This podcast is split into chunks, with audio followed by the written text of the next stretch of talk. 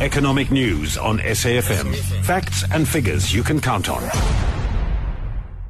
We're now joined on the line by SABC senior econ- economics reporter Mpumelelo Siziba. Basically, they're running nicely um, after the um, U.S. markets uh, were up last night. Um, so today, Jerome Powell, um, the new Fed chair, is going to be speaking for the first time publicly, um, giving his testimony to Congress later t- uh, today. So now market participants will be looking to hear what his take is on the interest rate trajectory. In December, the U.S. Fed was talking or, about or indicated that it was likely to raise interest rates three times this year. But with the economy booming as it is, that is the U.S. economy, and you add in that tax overhaul, the infrastructure spend that's intended, there's a strong feeling that inflation might start moving up more rapidly than was expected. So some analysts believe he'll probably project a similar message to his predecessor, Janet Yellen, um, you know, that one of gradual tightening. But if he comes across a bit more hawkish, it could cause another equities wobble as investors readjust their portfolios. Christine Lagarde of the IMF and the ECB warning of more volatility to come. Tell us a bit more about that.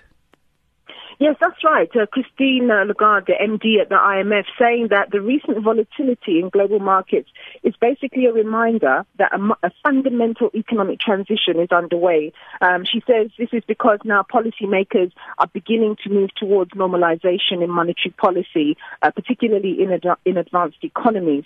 Um, Mario Draghi also warning the same thing that volatility is going to continue to be the name of the game as this transition happens. However, he did say yesterday um, that uh, they're going to be extending their stimulus for as long as they need to, which goes against the market expectation that perhaps they, they may withdraw it sooner rather than later.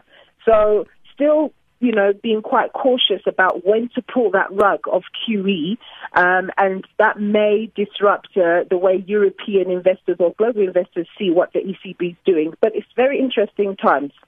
And last night here at home, after Ramaphosa postponed it for quite a while, finally we got clarity on the new cabinet. Uh, what sort of reactions have you heard, and, and how might it play out on our local markets today? Yes, well, um, the few analysts I got to speak to last night after the the announcement, um, some disappointment that perhaps there was a bit too much compromise. But I suppose in politics it is the name of the game. Um, you know, there were the people who remained, who were retained, um, that were not expected to be retained. Uh, Malusi Gigaba being one of them. Some saying what a contradiction that he would be sent back to the very same portfolio where it suggested um, he, um, you know, assisted in the naturalization of some of the Guptas. Um, but yeah, that's another argument. Um, but Thabile Dlamini um, doesn't seem to be held in very high uh, esteem. Uh, people also even questioning the value of the women's ministry. What has it done, in fact, in the recent past? Um, so in terms of market reaction, we have seen the rand fairly stable. Um, before the, uh, the announcement, it was hovering around 11.57 against the US dollar. It's around 11.56 right now as we speak. However, when the local market opens at 9 o'clock this morning, we may see some reaction. You talked about the 10-year bond being at 8.02%. If it dips down below 8%, then it means perhaps uh, uh, that the, the announcement has been well received. If it shoots up, then maybe not. So um, I think ultimately we need to see how the ratings agencies uh, view this. Um, of course, everything is not about the ratings agency, but unfortunately they influence um, our ability to borrow money at decent levels of uh, interest rate.